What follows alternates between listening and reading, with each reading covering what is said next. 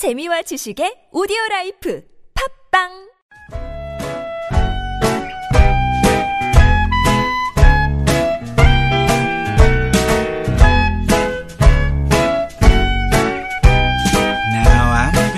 메마른 마음에 산뜻한 문화의 바람이 붑니다. 이다혜의 책 그리고 영화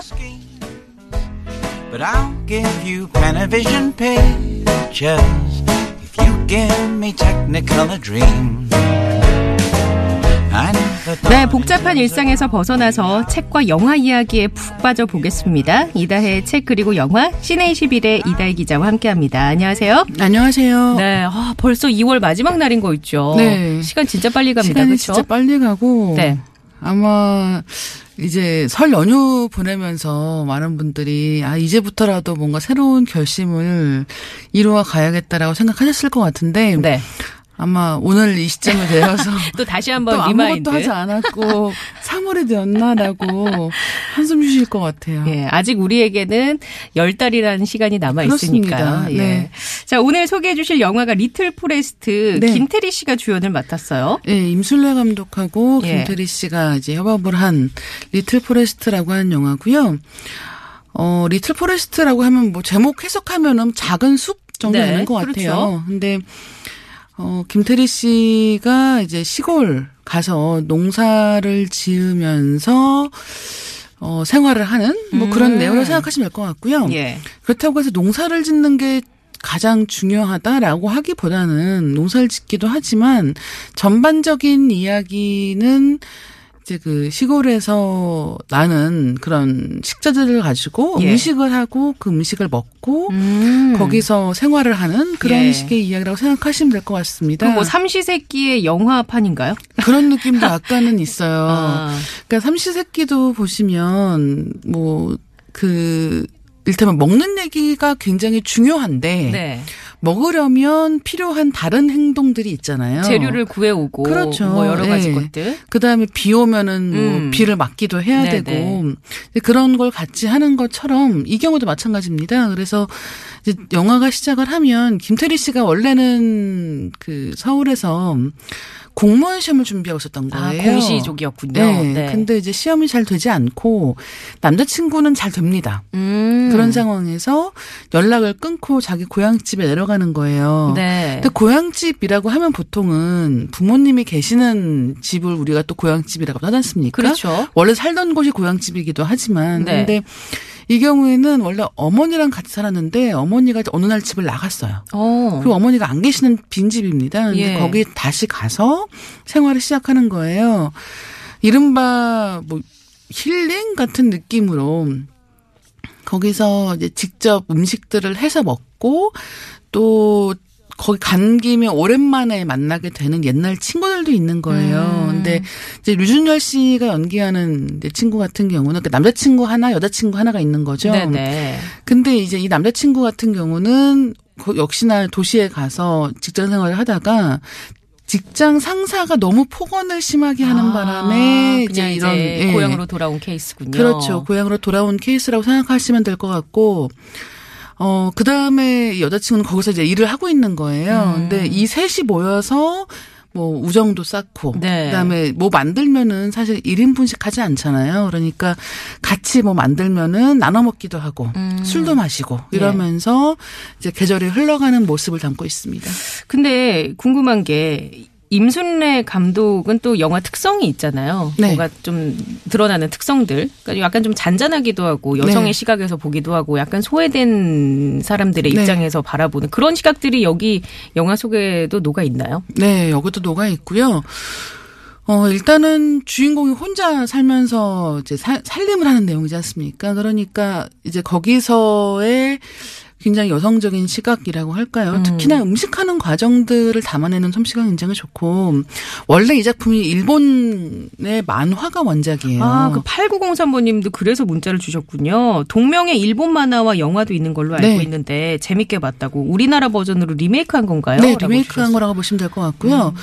가장 큰 차이는 뭐냐면 메뉴가 차이가 있습니다. 아, 그렇죠. 일본식은 아니니까. 예, 일본 예. 음식을 한다면 네. 여기서는 이제 한국 음식을 하는 거예요. 그래서 예를 들면 뭐가 나오냐 면 이제 식혜를 만드는 게 나옵니다. 근데 어렸을 때 이렇게 식혜를 좋아하지 않았다는 거예요. 네. 그 특유의 약간 시큼한 맛 같은 게 아, 있으면서 살짝 그런 게 예. 있죠. 예. 그러니까 사실 거기다가 약간 알코올만 있으면 술 같지 않습니까? 그래서 어렸을 때는 이제 그거 음. 네. 먹으라고 주면은 아, 이렇게 별론데라고 생각했지만 이제 자기가 시켜 직접 만들어 먹기도 하고 여름에는 역시 콩국수 아니겠어요? 그럼 네. 콩을 직접 가나요? 네, 그런 식으로 다 나오는 오. 거죠. 그래서 이 리틀 포레스트라는 영화의 굉장히 매력적인 점은 뭐냐면 보통은 음식을 할 때 그 과정을 길게 보여주진 않잖아요. 그렇죠. 근데 이 경우는 과정이 굉장히 중요해요. 어. 그래서 어, 음식하는 과정에 무슨 일테면 도마에 칼질하는 소리라든가 음. 그다음에 이렇게 식재료 이렇게 사각사각 네, 써는 네. 소리라든가 그런 것들이 굉장히 그 극장을 가득 채운다는 느낌이 어, 있어서 그래요. 일단은 당연히 공복에 보시면 배고플 때 보러 가면 안 배고플 되겠네요. 때는 안 됩니다. 네네. 예, 그리고 또 한 가지는 이 영화 다 보신 다음에도 아 저렇게 원래 그 식자재가 나는 곳에서 정말 그 리듬으로 음식을 만들어 먹는 거. 지금 음. 사실은 도시에 사시는 분들은 아 여름에 콩국수지라고 생각하면 콩국수 집에 가잖아요. 그렇죠. 예. 콩국수를 파는 곳으로 가서 줄 서서 먹거나 그렇죠. 뭐 그렇죠. 네. 근데 이제 그런 게 아니라 그 계절에 맞게 음식을 만들어 먹는다는 게 어떤 모습인지에 대해서 일테면 먹기는 해봤지만 만드는 걸 본 적은 없는 분들도 음, 많을 거예요. 네네. 근데 그런 부분에서 볼거리가 굉장히 착, 착실한 그런 영화라고 생각하시면 될 것 같아요. 그 이야기의 흐름은 어떻습니까? 뭐 어떤 갈등이 표출이 되거나 없어요. 그런 게 없이 그냥 잔잔하게 잔잔합니다. 그냥 흘러가는 예, 거군요. 그러니까 예를 들면 기승전결이 있을 그렇죠. 법하잖아요. 근데 원래 원작이 영화가 두 편이에요. 음. 그러니까 이제 그 겨울부터 봄, 여름, 가을 이렇게 한, 한 해가 어떻게 보면 계절에 따라 흘러가는 걸 보여주고 있는데 이제 그 중에서 두 계절 정도를 담아서 한 편의 영화가 되는 거죠. 이 경우도 마찬가지입니다. 그래서 사실은 친구들, 일테면 남자친구를 만난다고? 그러면 그 친구는 혹시 사귀는 사이가 되나? 아, 그런 거 아니고요. 아니, 아니면 또. 아, 그렇지. 류준열 씨랑 그렇죠. 김태리 씨랑 뭐 연애 코드가 네, 뭐 그렇게 생기는 생각 바로 거 그런 거수 아니에요. 예. 아. 그리고 뭐 일테면 어머니랑 관련된 뭐또 갈등이 엄청난 있거나 뭐 예, 비밀이 출생의 있거나. 비밀이 등장하든가 네. 아닙니다. 그런 것도 아니고. 예. 물론 그런 에피소드들이 중간에 살짝 살짝씩 있긴 하지만 그게 어떤 이 이야기의 큰 흐름이 된다고 볼 수는 없고 큰 흐름이라고 한다면 그 계절에 맞게 그 계절의 음식을 만들어 먹는다 음. 정도인 것 같아요. 그래서 네. 그런 식으로 차분하게 보실 수 있는 영화입니다. 사실 뭐 현대인의 삶이 굉장히 팍팍하고 뭔가 경쟁적이고 어 남들과 부딪히는 삶이 좋지만은 않잖아요. 네. 그런 와중에서 어 좀 친숙한 우리의 시골 풍경이라든지 마음의 좀 평화 맞아요. 이런 걸 찾고 싶은 분들이라면 한 번쯤 힐링의 느낌으로 네. 보셔도 좋을 것 같다라는 생각이 드네요. 그리고 김태리 씨가 점점 연기 영역을 좀. 넓혀가고 있는 것 같아요. 장르도 다양하고요.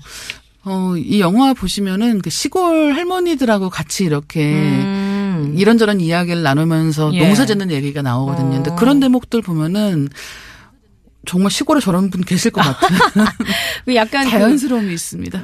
강혜정 씨가 예전에 배우 맞아요, 영화 배우 맞아요. 할때 약간 예, 그런 예, 느낌처럼 예, 연기 예. 영역을 넓혀가고 있다라는 생각도 좀 드네요. 예, 알겠습니다. 자, 영화 리틀 포레스트 얘기를 나눠봤고요. 로- 노래를 한 곡 듣도록 하겠습니다. 어쿠스틱 콜라보가 부릅니다. 다시 봄. 정말 오랜만에 이 노래를 꺼내보네 맘속에서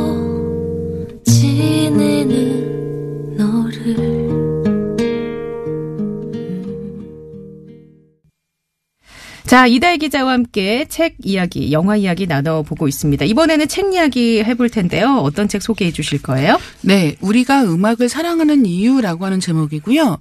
존 파웰이라고 하는 과학을 전공한 작가입니다. 그래서 이제 음악도 굉장히 좋아하고 네. 그 다음에 과학을 또 공부를 했기 때문에 예. 어떻게 보면 음악으로 풀어가는 과학 이야기라고 생각하시면 될 것 같아요. 그래서 그래서 접점이 있나요? 과학을 전공한 사람이 그쵸. 음악을 얘기한다. 그러니까 물리학하고 작곡을 전공했대요. 그래서 어, 그래요? 굉장히 특이한 경우인데 이 작가가 이미 이전에도 이런 책을 쓴 적이 있어요. 네. 그래서 그때는 과학으로 풀어보는 음악의 비밀이라고 하는 건데 네. 그럼 과학 가지고 무슨 음악 얘기를 할 수 있나 생각을 해보시면 이 책에서는 굉장히 다양한 이야기를 들려줍니다. 그 중에 하나가 뭐냐면 음악을 마케팅에 어떻게 이용하는가라는 거예요. 아, 그러니까 뭐 백화점 처음 시작할 때 노래랑 그렇죠. 끝날 때 노래가 다르고 네, 다르고, 이런 거. 예. 근데 예를 들면 이런 게 있습니다. 비싼 물건을 팔려고 할때 예. 어떤 음악을 틀면 좋은가? 클래식 아닌가요? 그렇죠. 예. 클래식이에요. 네. 그리고 똑같은 영화 장면이라고 해도 어떤 음악을 트느냐에 따라서 아. 사람들이 다르게 반- 반응한다는 아, 거예요. 이건 진짜 저도 궁금했어요. 네. 네. 그러니까 실제로 영화 음악이라고 하는 게 음악이 어떤 영화의 이야기를 보조한다고 생각하시는 경우도 굉장히 많죠. 보조 이상의 역할을 하지 않나요? 그렇죠. 네. 어떤 경우에는 장면이 시작되기 전에 시각적으로 어떤 상황이 벌어지기 전에 음악이 예를 들면 갑자기 이렇게 뭔가 그 타악기를 사용해서 북 음, 같은 걸 네네. 치면서 점점 빨라진다 네. 그러면 아 이제 무슨 사건이 벌어지려나 보다. 음. 라고 하는 예, 예고의 효과가 있기도 하고 네. 그다음에 일테면 어떤 남자가 여자를 쫓아가는 장면이라고 해도 그 장면이 평온한 클래식 속에 그치. 들어간다면 아 저 둘이 좀 같이 그렇지. 이렇게 약간 한 발 떨어져서 네네. 가고 있는 건가 싶은 생각을 하게 될 것이고 갑자기 뭔가 막 기- 기괴한 음악이 그렇죠. 막 나오면 막 현악기를 어. 불협화음을 네. 연주한다 그러면 혹시 지금 뭔가? 위험하다. 뭐 예, 이런, 그렇죠. 바로 그런 식으로 우리가 음악에 많이 의존한다는 네네. 거예요. 그리고 굉장히 재미있는 사례도 등장하는데 그 중에 하나가 뭐냐면 배리 매닐로우 효과라는 게 있습니다. 이 배리 매닐로우라고 하는 뮤지션이 있는 거예요. 근데 어 예를 들면 한국식으로 얘기를 하자면 부모님 세대가 좋아하는 음악 인이 다르고 네네. 이제 자녀 세대가 좋아하는. 예, 뮤지션 다르죠. 근데 일테면은 어떤 호주의 어떤 시의회에서 불량 청소년들이 어떤 특정한 장소에 모여서 자꾸 문제를 일으켰던 거예요. 근데 이들이 여기에 모여 있는 것 자체를 좀 막고 싶은데 어떻게 할 것인가를 고민했다는 거죠. 음. 네. 그래서 어떤 방법을 썼냐면 베리 매닐로의 음악을 틀어줬다는 거예요. 어. 그러니까 부모님 세대가 좋아하는 음악을 거기에 틀었더니 예. 이 이를테면 자기가 힙하다고 생각하면서 또 누구보다 잘 음. 논다라고 생각하는 이 청소년들한테는 이렇게 부- 엄마 아빠 듣는 음악 나오는데 있고 싶지 않은 거죠. 어. 그래서 거기서 자연스럽게 해체가 됐군요. 해체가 된 거죠. 이를테면 이런 식의 이야기를 아. 등장하는 거예요. 그럼 만약 거기서 갱스터 랩을 들었으면 더 모여들었을 그렇죠. 텐데. 그럴 수 있다는 거죠. 예. 음. 아마 한국식으로 이렇게 부모님 아니면 자녀분 좋아하시는 음악인을 생각하시고 생각해 연- 연상해 보시면 굉장히 재미있는 이야기라는 겁니다. 아 그러면 우리도 문제 학생들이 어, 모여 있는 장소에 뭐 이미자 선생 님의 노래라든지 어, 이런 거를 좀 틀어야 물론 되나요? 이제 거기서 더 흥이 살 수도 있겠습니다만 예.